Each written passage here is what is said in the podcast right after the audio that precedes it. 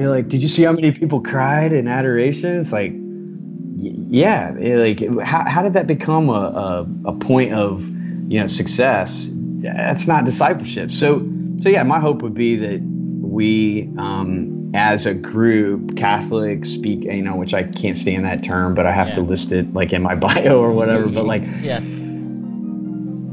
Hopefully, we as a group of evangelists, um, you know, yeah, start to rethink this and say, well, how can we empower more missionary disciples, people on the ground? That was the voice of Ennie Hickman. Ennie came on the show today and we talked about a lot of different things in evangelization and so much more. You know, the thing I love about Ennie is that he challenges the way we think about ministry and the way we think about evangelization. I know he did that with me today. You know, for a long time in the church, a common thing we think about is oh, every single summer we're just going to send a bunch of young people to a Steubenville conference and boom, they're going to go and be disciples after that. Ennie challenges that thought and he says, What about just being a normal person, loving people around you and your family? How about loving your neighbor? Well, today we talk about that and we talk about so much more. And it was a great conversation. I really, really enjoyed it, and I hope you do as well. I really think you will. If you haven't subscribed yet to the podcast, you should go and do that so you get new episodes every single week. Without further ado, let's jump into this episode with Ennie Hickman.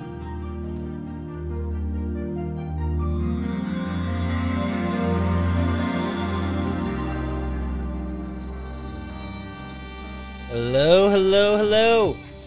What is going on, buddy? I'm here live today with Ennie Hickman. Ennie is a Catholic speaker. You might have seen him at the Steubenville Catholic Youth Conferences. You might have seen him in Guatemala doing a pilgrimage to beauty out there with his wife, Cana.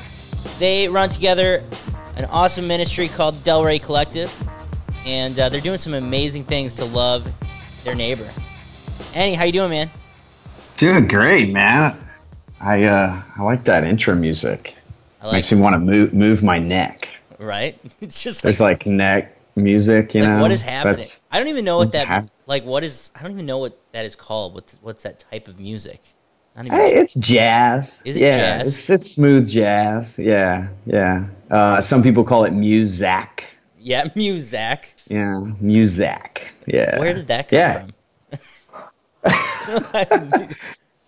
oh man. I thanks for having me. Yeah, thanks for being on, man. So, um, how are you doing? What's going on with your like? I mean, yeah, quarantine life. Weird. It's so weird. weird. I'm over it. So I, I want to get back to. Like, I am too. People.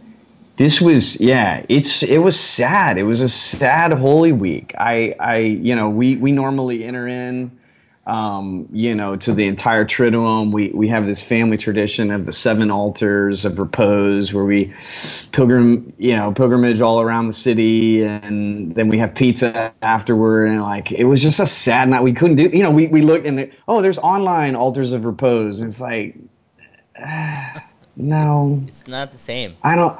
No, I'm not doing that. And then, yeah, I mean, it kind of all came to a culmination. I think Easter, we were, you know, first week we're like, all right, we're made for this. Like, yeah. um, you know, we're family oriented. We're gonna pray. We're gonna hang out. We're gonna play games. It's great. Second week we're like cruising. Um, yeah, and I think it just like yeah, we we we hit a rock bottom Holy Week, and no, this is not fun anymore. I don't want to do this.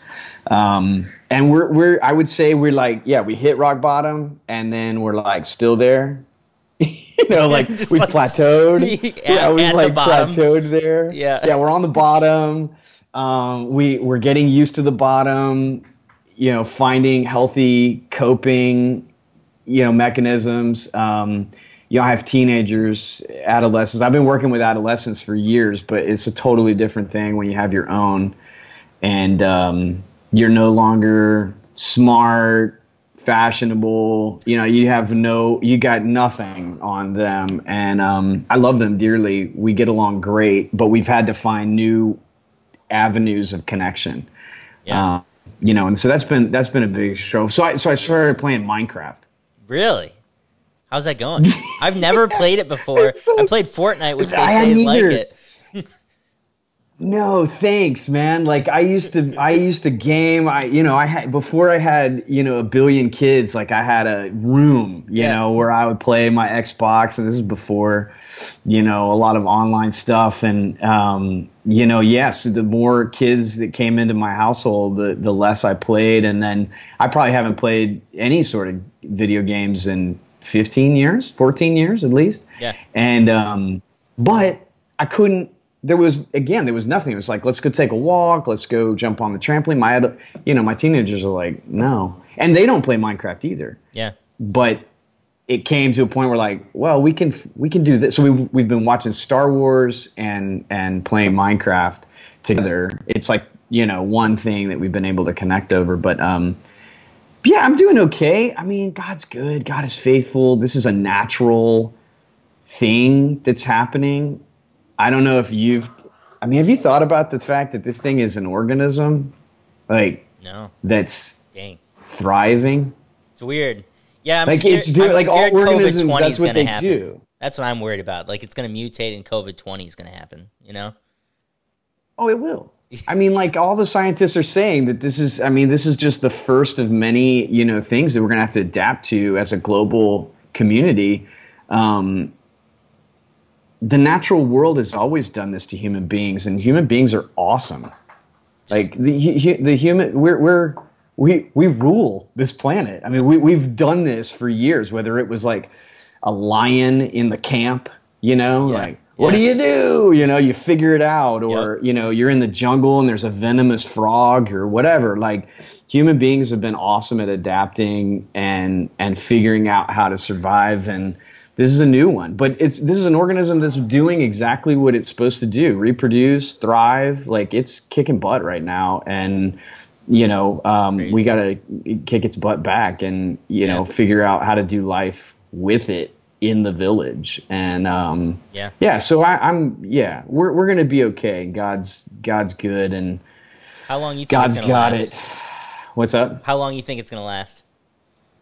what COVID, like, well, yeah, good. I mean, because it's, I'm thinking about like the the virus itself, but then I wonder also how long is people's like the psychological impact of it gonna last? Like, people are gonna be like, Well, at a certain point, there's a breaking point, right? There's a point where we come to the end. We're like, no, yeah, I will go to the grocery store. You know, I will go to my favorite restaurant. Like, we're, we'll come to a point where we're so ready to live that we forget our fear yeah, and figure out how to do life, you know. So, um, but no, the virus. I mean, it'll be around. It'll be here. Like it'll be with us. You know, we won't. De- I yeah, it sort of drives me nuts when people are like, "We will defeat the thing." It's like we're not going to defeat the thing. We're going to control the thing. yep, We're going to be aware of the thing. Um, we're going to move around the thing when we know it's in a certain area or a certain country or a certain neighborhood. It's like, you know, once testing gets to a place where we can know where it is, you know, then you just avoid that area. Um, you shut down the grocery store in that neighborhood and you tell everybody to go elsewhere, um, you know, or social distance, whatever. It's going to be, yeah, it's a new deal. It's a new deal. Um, and you know the effects and I mean there's just going to be tremors forever. yeah, For our whole life we'll be you know yeah, there'll be things that are different, I think. Um, this is one thing. yeah. I mean, literally. what? like hello. Hello, Nick. We're doing yeah podcast over there. This is wild.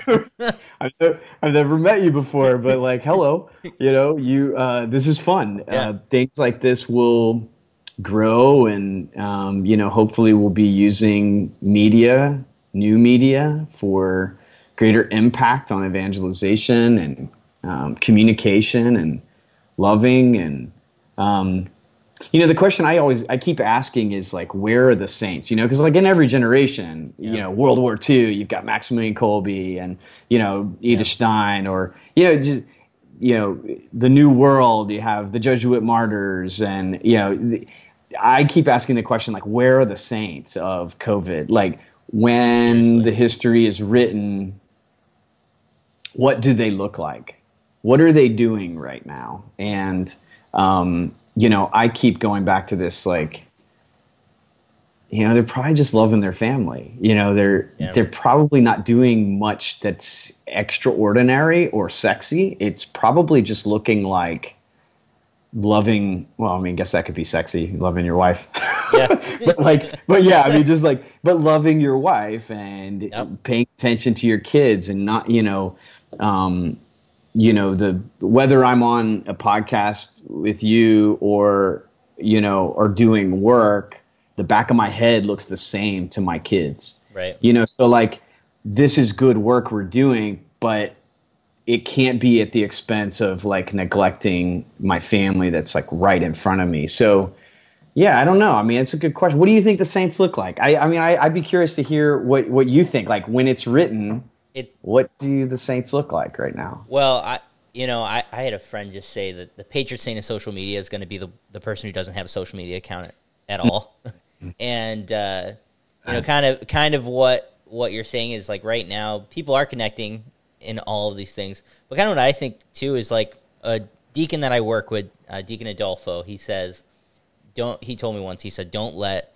your marriage and your family die on the altar of your ministry and that's so true to me like i think that's where right now it because right now the church anyone who are who is working in evangelization it's like all ministry like my life got exponentially more busy when all of this how happened. did that happen? Right. right? And it's like because i'm like live streaming masses all of these things but it's just taken the yeah it's- it's it's it's been hard for me. I've definitely found it really difficult to be like well wait i need to pause and i just need to to just sit and be present Right. well we were already yeah we were already frenetic right? Like we you know how you doing bro? Oh man busy. You Yep. know like that was already a thing that was happening in ministry. Like traveling a lot? Yeah man speaking everywhere you know like rolling around. Like we, we were already sort of in that um mode and mindset that like busyness was a virtue somehow and Yep. it's not and it never was. And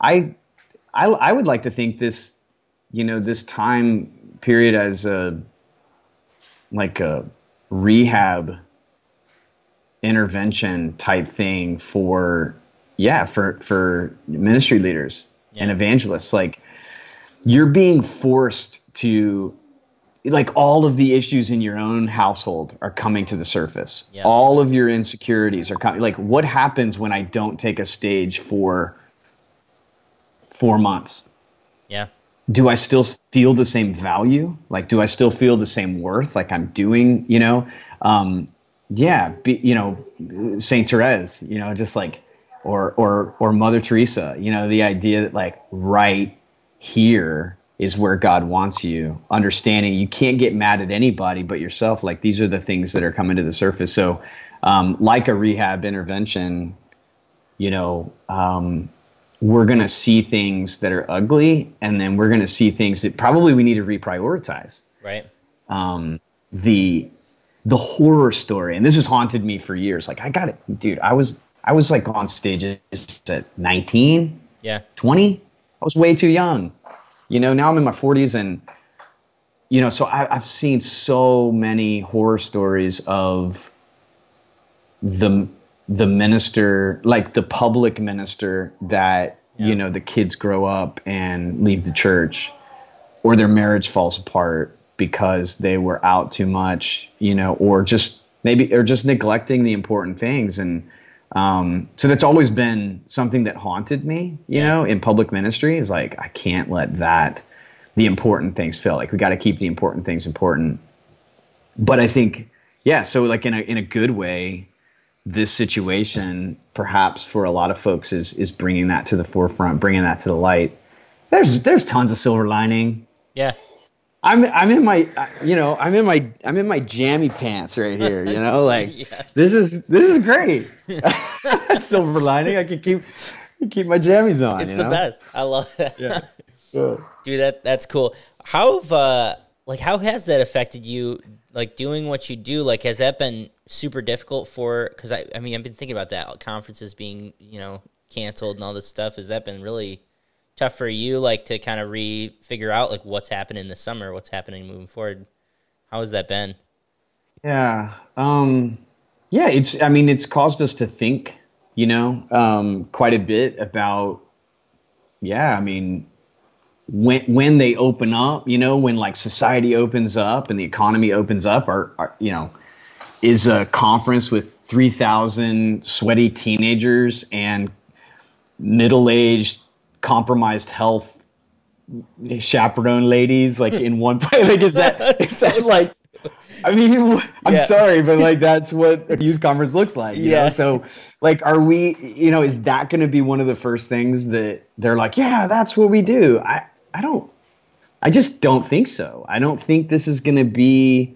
We're going to go into the future thinking events. Um, but I also, you know, like we're like we're saying, I don't think. I also don't think that um, it's online.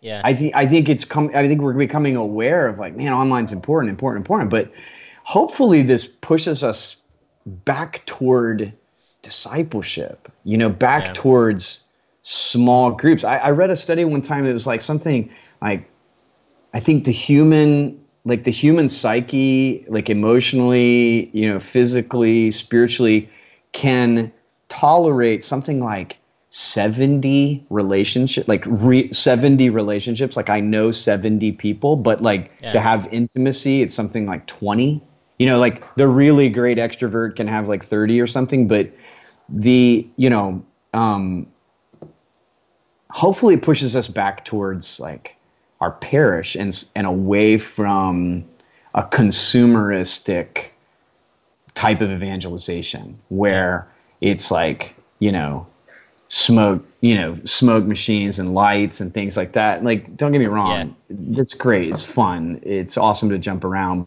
But we've asked the question for years um, where are these disciples? Yeah. like if you took all the Steubenville conferences throughout all of history, you know, from 1977, I think, on, um, you know, you're getting into the millions of people.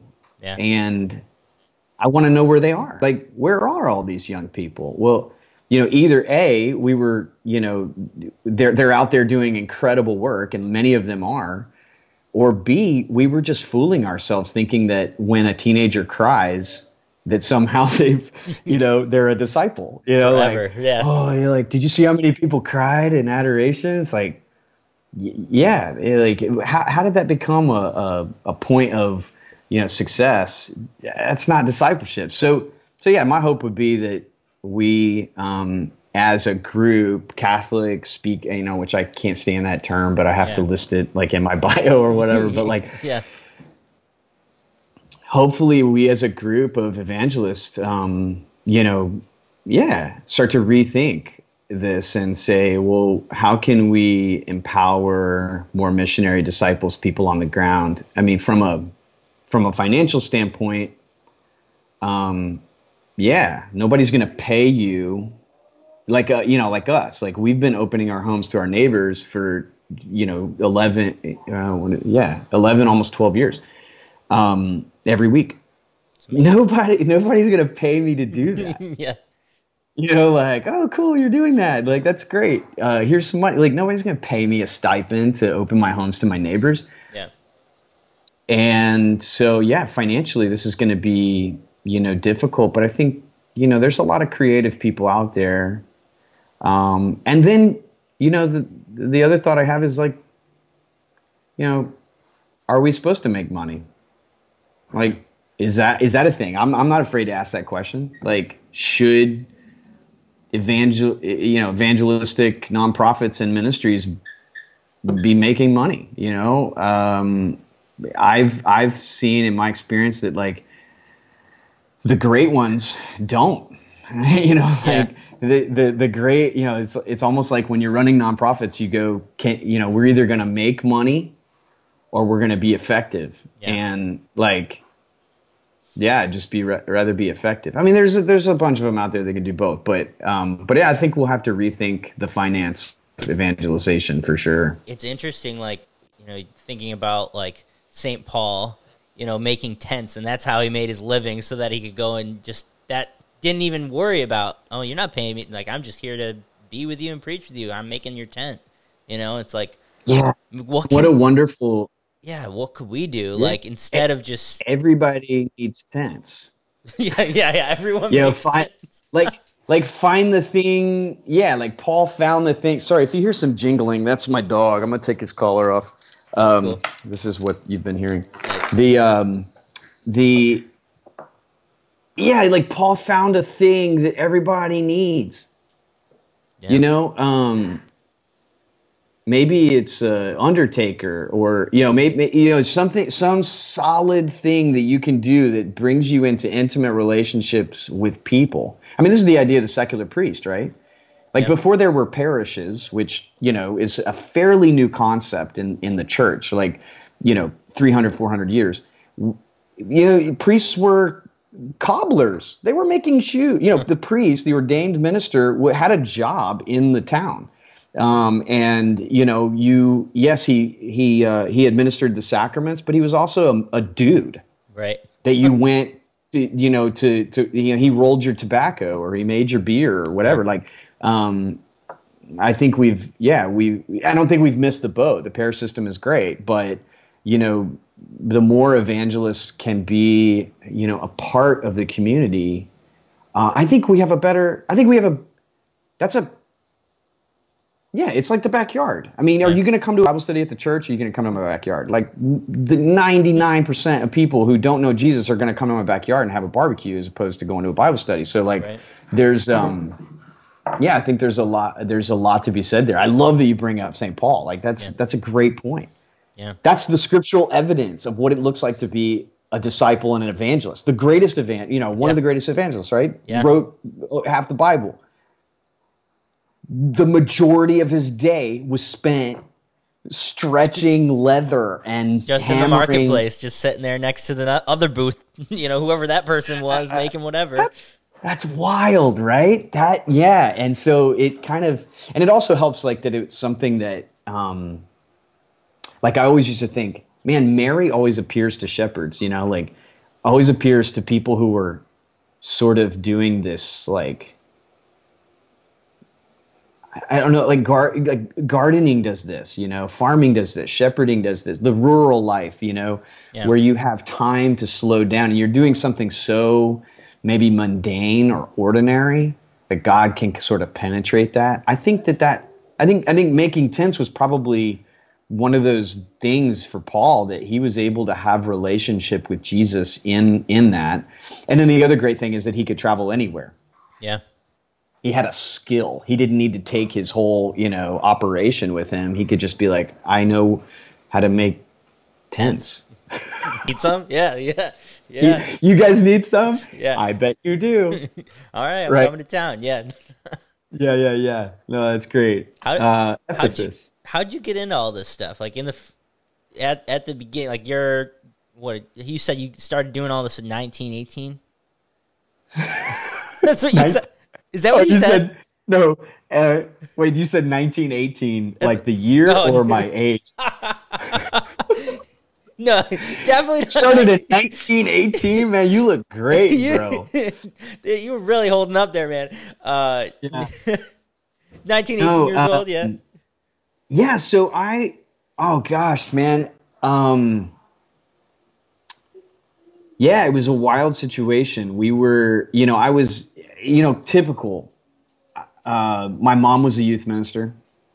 And uh well, we called her, you know, it was youth director at that point, which meant like cut the pizza Yeah. you know, unlock the youth room where the pool table was. And um, so, but I was so I was around church a lot, and people had always been like, you know, priests and people. I had incredible priests around me. We lived a block and a half from the church.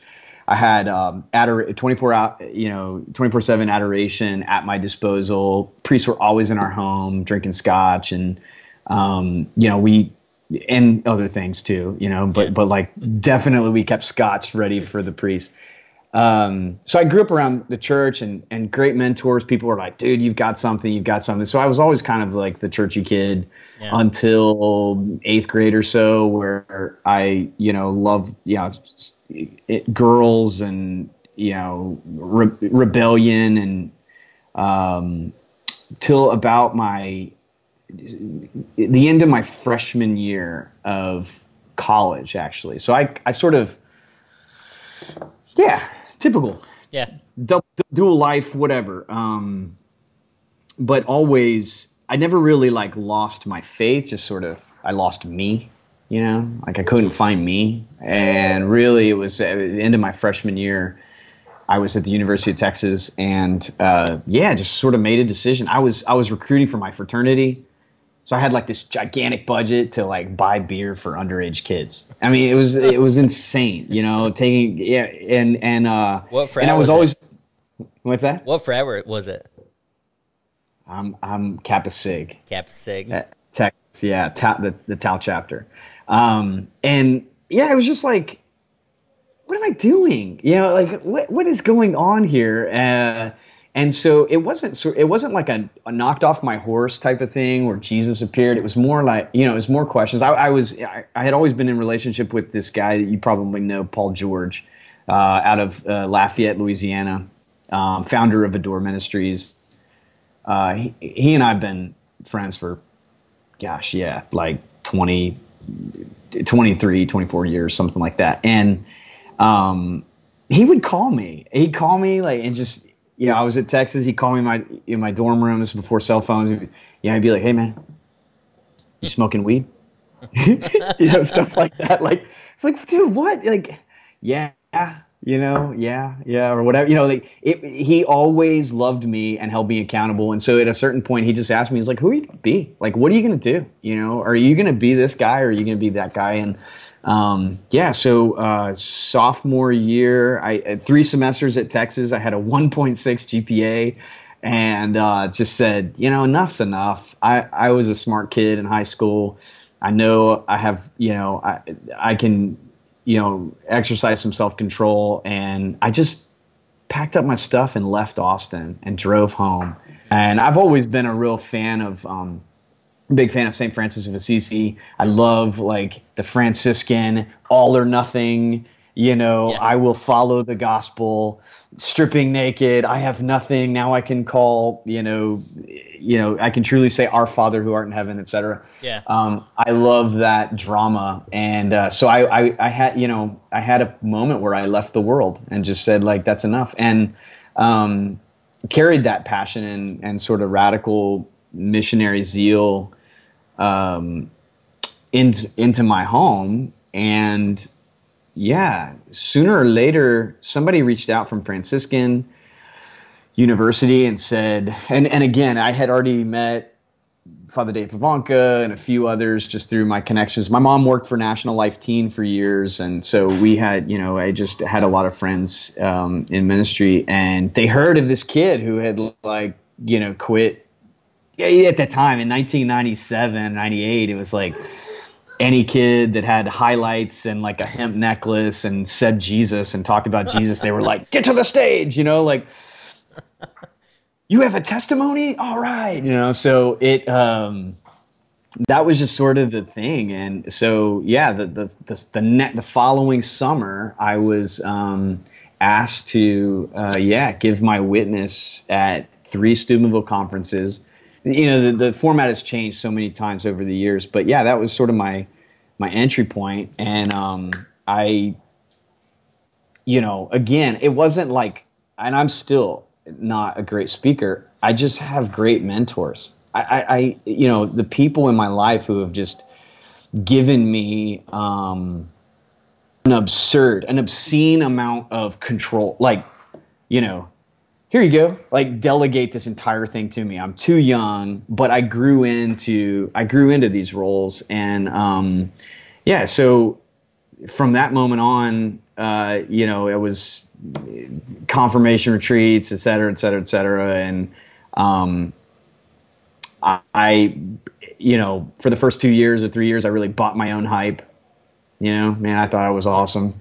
Yeah. you know, like, and uh, and really tried to be that guy. You know, and then there's nothing like marriage and um, children to humble you and put you in you know put you back in your place of like oh yeah this is what the this is important. And um, yeah so I you know yeah so with Steubenville conferences and Life Teen et cetera you know through the years been doing that. But um, 2008 was a turning point for us.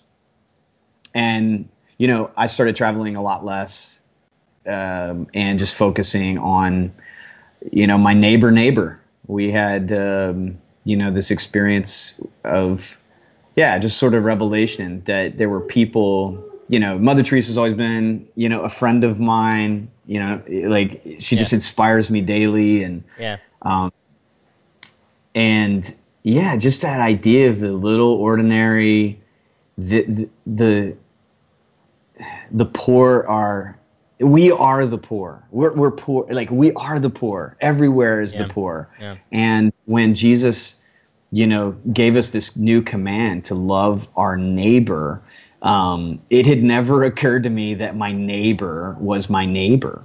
Yeah. And you know, neighbor meant somebody abroad, neighbor meant somebody, you know, if they're on, you know, whatever. Like it was just, it wasn't my neighbor, my actual neighbor. I, I drive past that guy to go do ministry. Yeah. Um, um, so a few experiences where I'm like driving to the airport to go to Haiti again. You know, I'm driving through this like rough neighborhood. I'm like, this looks like Haiti. And it's like, wait a minute, I could save a lot of money. And then having this like realization that you know, Africa is sending priests as missionaries here, and like yeah. we're sending missionaries to Africa. Is like, dude, why can't what, why, what if we just all stayed home? Yeah, and like like we'd yeah we'd save a ton of money on air travel and training and like I understand my community more than he does, and he understands his community. But you know, so and then um, yeah, in 2008, my son approached us after mass one day and said, "Hey, Dad, can we meet our neighbors?" And I'm like, why? I was traveling. I was on, you know, on the road all the time. Yeah. Dad, can we meet our neighbors? He's like five years old. I'm like, well, yeah, but why? And he said, Jesus, you know, I learned in Sunday school today, Jesus said, love, our, love your neighbor. And I, so I thought we should meet them. And we're living in this like cookie cutter, you know, suburban neighborhood where people don't talk or they don't know each other's names. And, um, yeah, it was like I had another conversion and just sort of everything shift shifted towards my neighbor. And um, yeah, so Cana and I praise God for marriage and my wife. My wife was raised um, evangelical Protestant. Uh, she has an incredible family. They all converted to Catholicism. Wow. Her dad is the head of diac- uh, diaconate formation for the Diocese of Phoenix. Um, we set out to be missionaries in our neighborhood, and he was like, "Yeah, you know, most father-in-laws are like, you're dumb, get a job." Doing? You know, yeah. I, my father-in-law is like, "Yes, like rat," you know, he they're radicals, and um, I just, uh, yeah. So we've been really blessed uh, to to do this. Not not everybody gets this opportunity, you know, to uh, to have a platform. So we're, um, yeah, to God be the glory, not not us, not at all, but. Um, yeah, so I mean that's kind of the summary. How, yeah, how's that? I mean, how's that been like? I guess in in transition to this idea of like just loving your neighbor and the open porch, like, what's that been like for you? I was telling you before we jumped live here that you know me and Christina we started one here in our little tiny apartment, and then it was kind of just all the normal faces came. It was just the the regular bubble of the Catholic mm-hmm. crowd, right? And it, what you know, just it, it might have been. It was probably mostly us. It was probably mostly us, just not inviting as much. Um, but what what's that been like for you? What do you think about all that? Yeah. Um, well, I mean, you bring up an interesting point. I know you, you said that before. That uh, yeah, and I would say that that yeah, like the early years were were that way. I mean, we when we first began, you know, we called it family dinner, and um, before it became like a thing. you know, the Open Porch Network, which by the way, like if you're a member, uh, if you're if you're on our Patreon, which I'll just send you this map anyway, but like you can see the map of all the open porches when you register online. It's incredible. There's like you know. 700 people that are sort of adopting this idea of opening their porch, you know, weekly or monthly or occasionally to their neighborhoods. It's incredible. When we first started, yeah, it was called Family Dinner because it was there was like a family, you know, our closest community, our friends, we we needed a place to to gather um, and to commune and to share and things like that in a natural, vulnerable place. Um, but our mission was always that, you know, again, just like the mission of of the disciples. It's like we want this to grow. And when you read Acts, it says like you know we just read it right last yeah. week. It's like yeah, they're uh, they, they just, this is what they devoted themselves to, and then they grew in number. And yeah. it's like, well, how do you grow in number? Um, other than inviting people into that into that space, and so um, it it's both. I think a lot of people say, you know, we, we have we have this tendency in especially in Catholicism where we just get into camps, you know. Yeah. Or like, well, I'm a social guy, or I'm an Orthodox guy, or I'm a charismatic guy, right. or you know, like all these things. It's like, man, that's why I'm Catholic because it's both and it's all these things. Yeah. And you know, the open porch is this great opportunity for a number of things. Uh, one, yes, like community. We we need that moment together where we break bread and eat and we're open and there's these natural conversations. Secondly, we need a soft landing yeah. for our neighbors, for people who are not evangelized or you know unchurched or you know whatever whatever however you want to label you know they're scary people or different people or you know they vote differently or they have you know, a weird gender, you know, call. Like it, you know, it's like it, all these things. We we don't have any soft landings in the church. Um, you know, definitely not on the parish. Maybe like softball or something, you know, like served that or bingo, you know, like yeah. there were there was a few kind of soft landings on parish properties, but like to be the church is to be the church, you know, like if Jesus came back and asked, "Where's the church?" He's not asking like where like the thing on the map. He's looking yeah. for the people.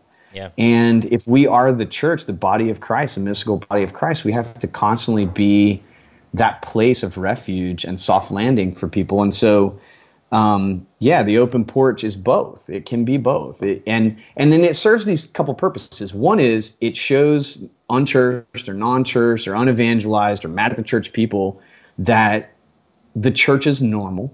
Yeah. Like we like Topo Chico, just like you like Topo Chico. Like right. we eat good food, we laugh, you know, we curse sometimes. Like that's good for the for people to see. Oh, you're just normal people. You're not holier than thou. You're not all these things. Secondarily, it gives the church the opportunity to learn, like just normal social practice. you you you you know I I was a youth minister for years and what I was I felt like what I was doing for so so many so much of my time was just showing churchy kids how to be normal. Like yeah. you can't bring that up with this person. You know, I had this experience where um, I was eating pizza with these kids. They were like, you know, dope smoking. You know, the the the um, the high school was right across the street. There was a pizza place every Wednesday. I'd take them to pizza. Um, you know, and one time, well, and then after that was like our XLT adoration night that would happen. Yeah. And um, and so the priest came along with me. The pastoral associate came along with me, and I'm like, all right, be cool. You know, like try to be cool. like these guys don't know Jesus. They're nowhere near. We just get pizza every week, and this is my, you know, whatever. And um, you know, sure enough, man. I mean, he's there at the table. He's like, "So you guys coming to XLT tonight?" You know, and they're like looking at me like, "What's XLT?" You know, like, "What do you?" I'm like, "Father, there's not. We're not. You know, like, we don't need to talk. We don't yeah. need to get into Eucharistic adoration right now. You know, I'm just trying to move them towards a do good, avoid evil type of yeah. you know paradigm yeah. here. Um, and uh, and I got in trouble. Oh my god. I got in god! Trouble. Really, really? Like HR called me in the next day and they're like, "Are you spending money, you know, on you know kids who are not coming to XLT and not coming?" And I was like, "What? You guys don't understand what we're doing here." Um, yeah, so it gives it gives it gives the church because it'll happen. Yeah, like some things we say in our tight community. Oh my goodness, they're so offensive to people. Things like fullness of truth. Yeah like I love Fullness of Truth Ministry. I'm really good friends with those guys. But like, dude, your name, like, uh, you know, like, you know, when you start saying things like that to a Protestant or you know, or someone else is like a Buddhist or Muslim or Jewish person, like, like well, no, know? we have like, we have the know? fullness of truth. I'm like, oh my gosh, yeah, it sounds so egotistical. We understand it. We can say that, yeah. but like, how do I disseminate that to the normal guy? Um, you'd be amazed at how many folks came into family dinner or open porch like with their Bibles. Like when are we talking about? That turned into some of the most like the most like prolific evangelists just wow. by sitting and listening. Did they come in like like wanting to debate? Is right. And then they because that's that's like fun for us, yeah. you know, like that's like a, you know extracurricular activity for for smart Catholic people to like yeah. talk about apologetics and things, and it's not cool. Yeah. Like when you're when you're hanging out with uh, you know Muslim people, like be cool, um, bite your tongue. Uh, you know, somebody disagrees with you in politics or morality or whatever. It's okay to not win. Yeah. Just didn't ask us to win, man. He was like, just love, yeah. love this guy. And sometimes loving just look just looks like listening and saying, you you know I, you develop these little terms and you pr- you have to practice them because we have you know we, we do we have Muslim neighbors and Jewish neighbors together. Yeah. You know, in our house, you know, weekly or not not currently, but you know, like on a normal basis, like you develop these things where you have to practice them. You have to say things like, "That's an interesting point of view," you know, like just yeah. and leave it at that. And just Let's leave just it. Say that. That's interesting. Yeah, that's interesting that you think that way. Yeah, a friend of mine, uh, friend of yours, Chris Padgett. Uh, you know, him and his wife Linda were great, great mentors to my wife and I when we first love got married. the Padgetts. Yeah, just love they, those guys. They're the best. Yeah, totally. So their advice to us when we were getting married was, "Would you rather be right or holy?"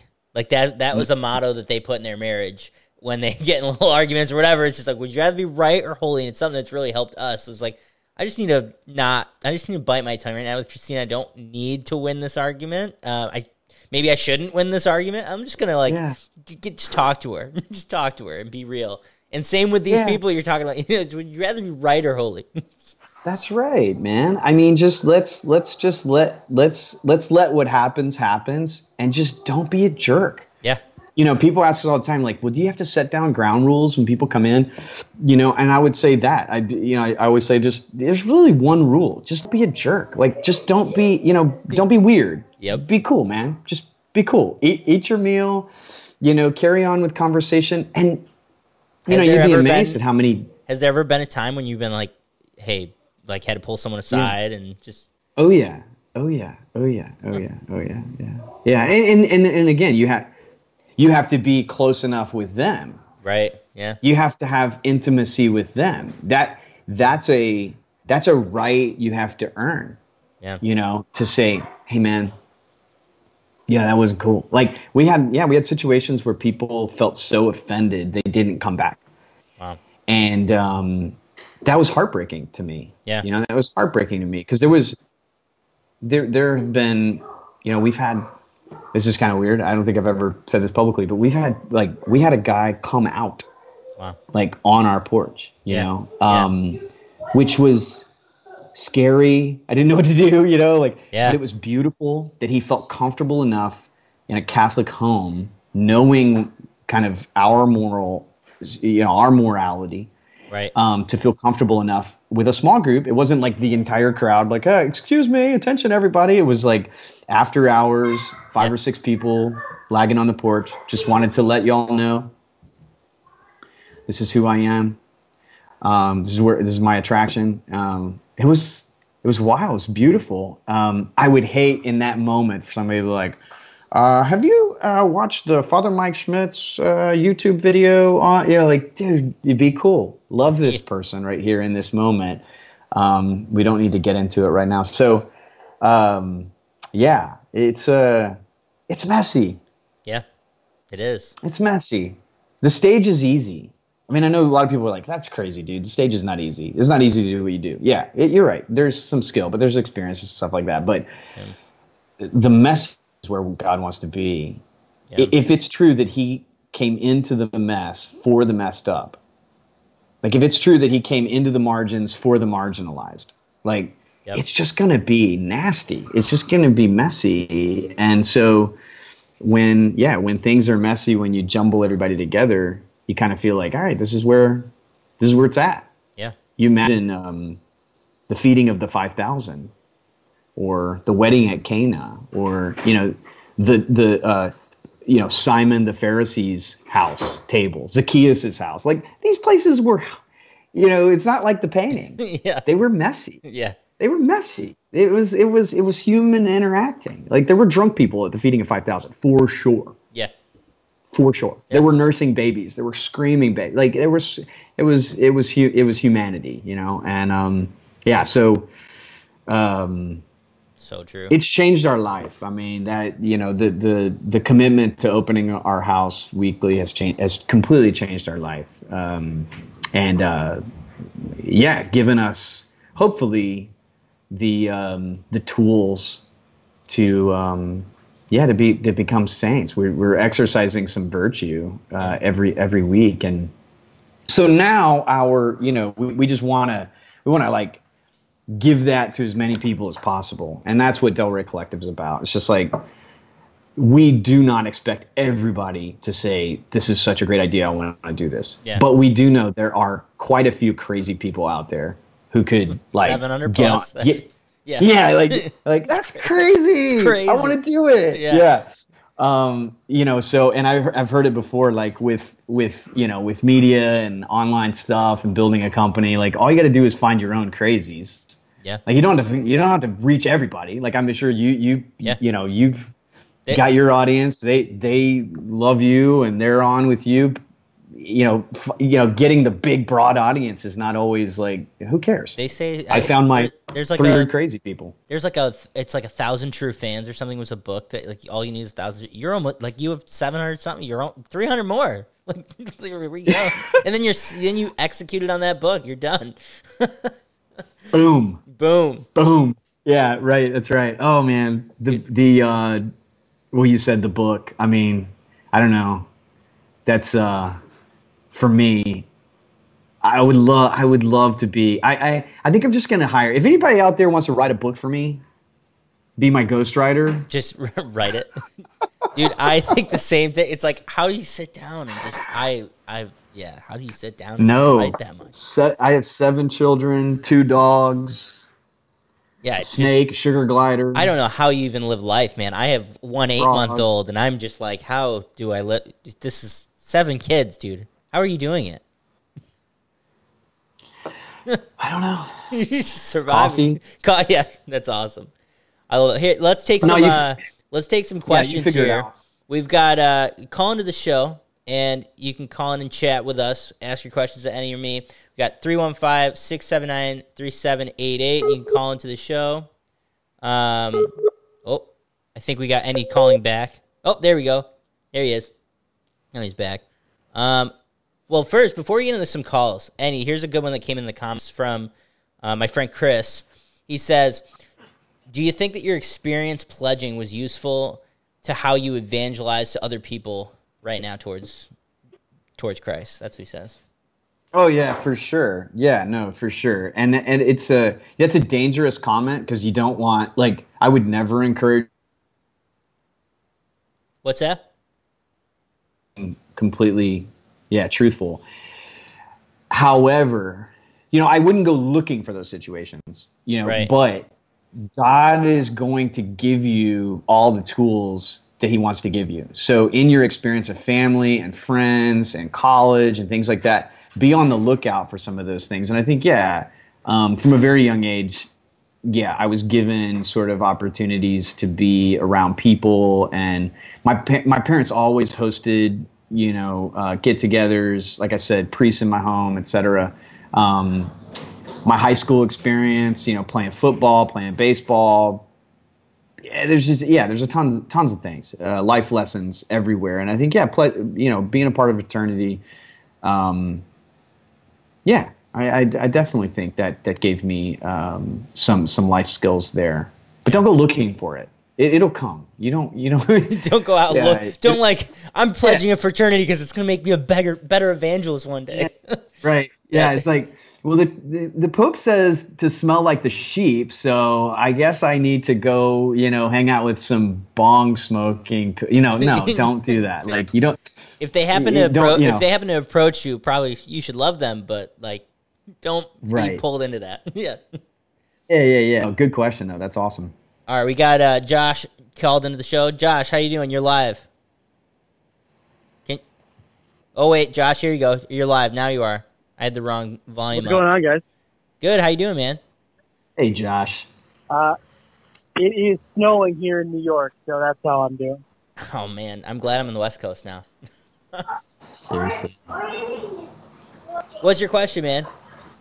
Yeah. So uh, my question is just kind of just how things have been going in in uh, evangelization since March and being quarantined in COVID nineteen. Um, what are some of the hurdles or obstacles you think uh, we're going to see once we're able to go out in evangelization? I know, Andy, you talked about like you know discipleship in small group and with your ministry, open porch. Like, what are some of the hurdles going to be you foresee coming up here to continue doing this once uh, you know we're clear of COVID nineteen? Well, I think initially, I mean, I don't, I don't know what you'd have to say, Nick, but like, I think initially there's going to be a great jubilation. You know, there's it, it will be so we'll be we'll be so excited um, to be back together. I think in the church, uh, I would recommend every single parish across the United States to throw whatever their like Harvest Fest or Oktoberfest or Bazaar, like do it immediately. Get everybody back together. Get everybody's booth, you know, Vietnamese egg roll, like go all out, do the, you know, because people are going to be hungry for community and touch and hugs and everything. So I think, Yeah. first of all, I think that will be in the initial. Um, and then I would, I, the caution, I think the danger would be because mass and things like that have gone online. Uh, the danger would be that people would say, I just, you know, I'd rather watch Bishop Barron, you know, or I'd rather, you know, I'd rather consume something that is better than my local priest or, or whatever. So I think I think that's that would be the danger after, you know, post COVID because like people are now finding out like, oh my gosh, I can, you know, watch this video or, you know, stream this or that. I think it's great, but it could never replace, you know, the the pair. So I think um parish coming out strong, you know, I think is gonna is gonna help with that. Um, and then the implications of social distancing, um, you know, yeah, I think there's definitely going to have to be. We'll probably just stay out front for a while uh, instead of coming in the house or in the backyard. I think the the front yard anyway has become, you know, a place where neighbors are gathering. I don't know what you know what it's like on the West Coast. Obviously, if it's snowing, you're not outside that much. But um, in my neighborhood, I mean, there's like sidewalk traffic. Yeah. I mean, people are out, and we have this opportunity to sit in our front yard and just wave, and it's um, it's a it's a it's a moment to love your neighbors. I think they'll be more ready to uh, to just sort of join in, you know, and eat and things like that. So, um, yeah, that's what I would see happening after those those three things. Um, but yeah, there there there will definitely be some dangers, Do you, you know, to to the online thing. do you think that like when all this is over and the online thing is over, do you think that like we're gonna go just back to exactly how the church was? Because I feel like the the church is it's cool seeing some of the responses of various churches doing things online and just different things. That's really cool. Um, but do you just think all that's just gonna stop? No, I think people were already moving this direction, right? So, like, for instance, confirmation programs. Yeah. You know, like what a mess. you know, like and, and, like there's tons of people who are doing great stuff, like series and you know, uh, Chris, you know, put Padgett put together, you know, a great deal. Like Yeah. that's good, okay? But I think more than that, what we're finding is like the priorities of family, you know, and faith, and the transmission of of um, you know of uh, of of the faith, you know, catechesis in the home. I believe we're we already needed that. Yeah. We already needed that. And so I think where we'll sort of shift, and my hope would be that confirmation programs and cateche- catechetical programs shift more towards, you know, empowering parents and families to do something, right? So Yeah. I think that's one thing that we'll take into the future, hopefully, is Yeah. that, you know, like parents are now finding out, well, I can do this kind of, you know, like I'm not a terrible home educator. I think people will probably move to you know some people will move to homeschool, especially people who are paying fifteen thousand dollars a year to send their kids to private school. Are like, wait a minute, can I do this? Like, I think I might be able to do this. You know, I like my kids actually. You know, um, so I, yeah, so I think the church will be the same. There'll be some adaptations uh, and some more prioritized family, personal touch. Uh, you know, my, my, my priest is riding around the neighborhood on his bike on Sundays. You know, so he celebrates mass and he rides around the neighborhood. You know, we, we stand outside. He blesses us. Um, he had a margarita the other day. Nice. Yeah, I was like, hey, come on, man. Like, hang out for a second. Okay, okay, okay, just a little bit. But yeah, so um, I think some of those things will be will be different. Different. My, that's my hope. Yeah. Yeah. I hope so too. I hope so too, man. Uh, Yeah. So, um, I always ask at the end of the show, what are some books that you'd recommend? And it doesn't have to be spiritual; it could be whatever you want. Oh man, yeah. Um, the stack. Here's here's here's some of my stack over here. Yes. Um, I just finished. Well, I'm actually still going through this. I just finished um, East of Eden. That's my daughter's John name. Stein. E- Eden is my daughter's name. Oh, cool. Yeah, I love Dude, love this is. book. Have you read this? I'm halfway through it because I because I saw it and I was like, oh, I got to read it. John Steinbeck's got a book with my daughter's name in it. Let's go. bro. on chapter Um, seven. th- yeah, it's a great. I would say, yeah, anybody who, who um, loves humanity and you know the like just the study of humanity. This book, you know, as far as fiction goes, is one of the is is one of the best ever in just the study of humanity. Yeah. Um, I always say a good story, you know, is one that you find yourself in you know and i think i find myself in every character in this entire book so uh, yeah east of eden would be a great recommendation and then i'm reading so are you are you familiar with um, andrew peterson who's a um, No. he's a musician Okay. Oh, this is weird yeah andrew well he's an author and a musician um, this is called the wing feather saga and um, I- you know as far as like i think that andrew 100 years from now will be one of those authors that nobody knew of in the time that he was writing but is going to be a work that people look back at and go that that's an incredible work. So Yeah. um, it's fantasy. It's it's tolkien. Um, he's a, he's he's also a f- friend of ours who uh, we've done a lot of work with through the years um, just with his music. His music is incredible but uh, this this wing wing feather saga i think it, i think there's five books now. What's his name? reading that to your andrew peterson. Andrew yeah. Peterson.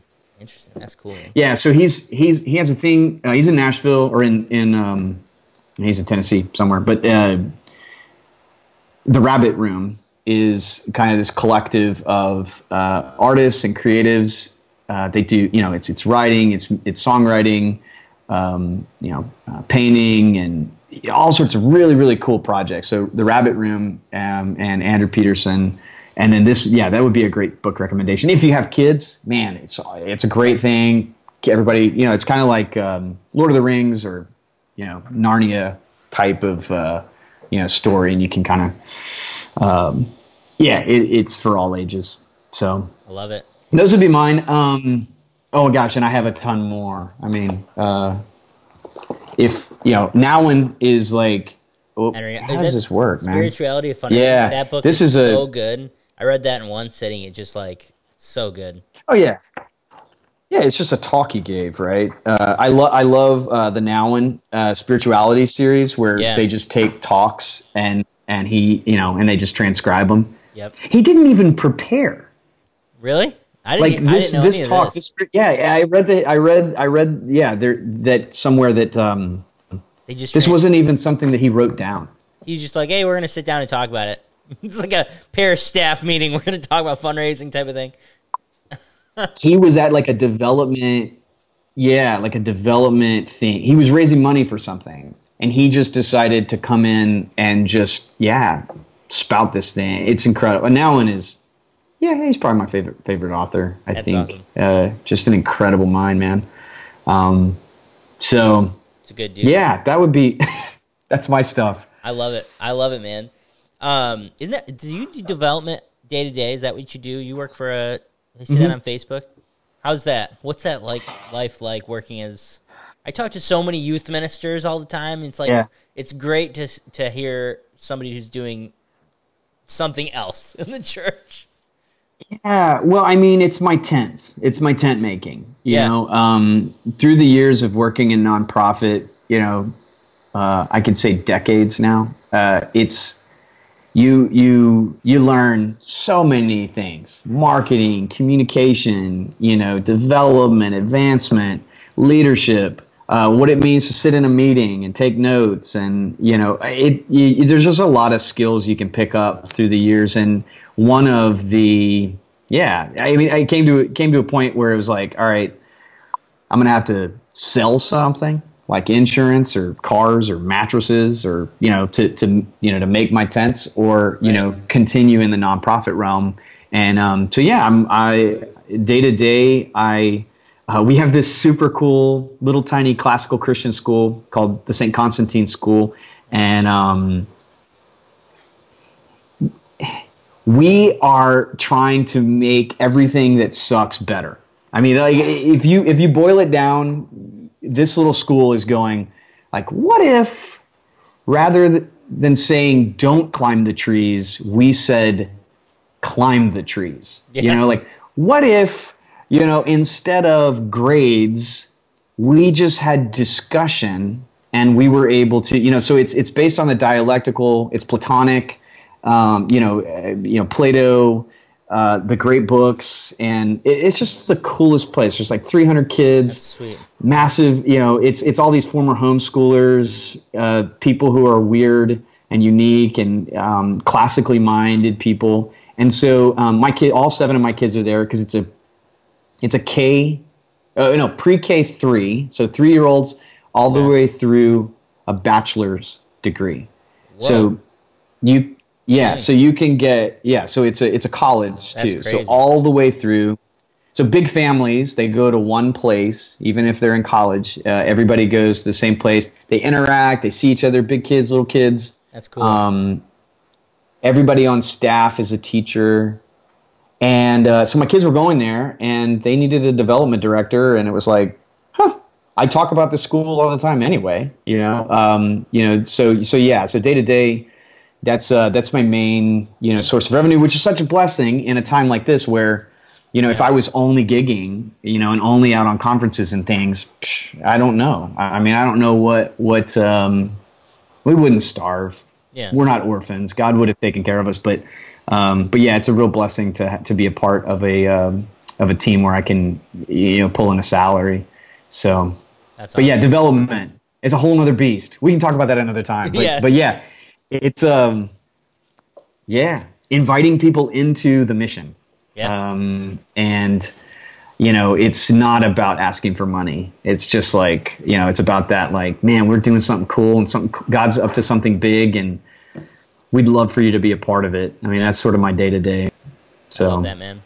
So, Yeah. final question is, you know, you get to your end of your life, boom, you're dead, and Boom. you know, you get to come back and pick. You're the patron saint of what? wow. I'm the pa- look, oh, I get to come back or people name me. Like people Yeah. are like, Yeah, hey, like, this people are is like, you know. You know, we're gonna choose. He's the patron saint of something, but let's call up Ennie He's gonna come down from heaven and tell us. Wow, man. Yeah, that is a. Uh, I um, gosh, I would love to be the patron. Well, I'd love to be the patron saint of my home city, of Houston.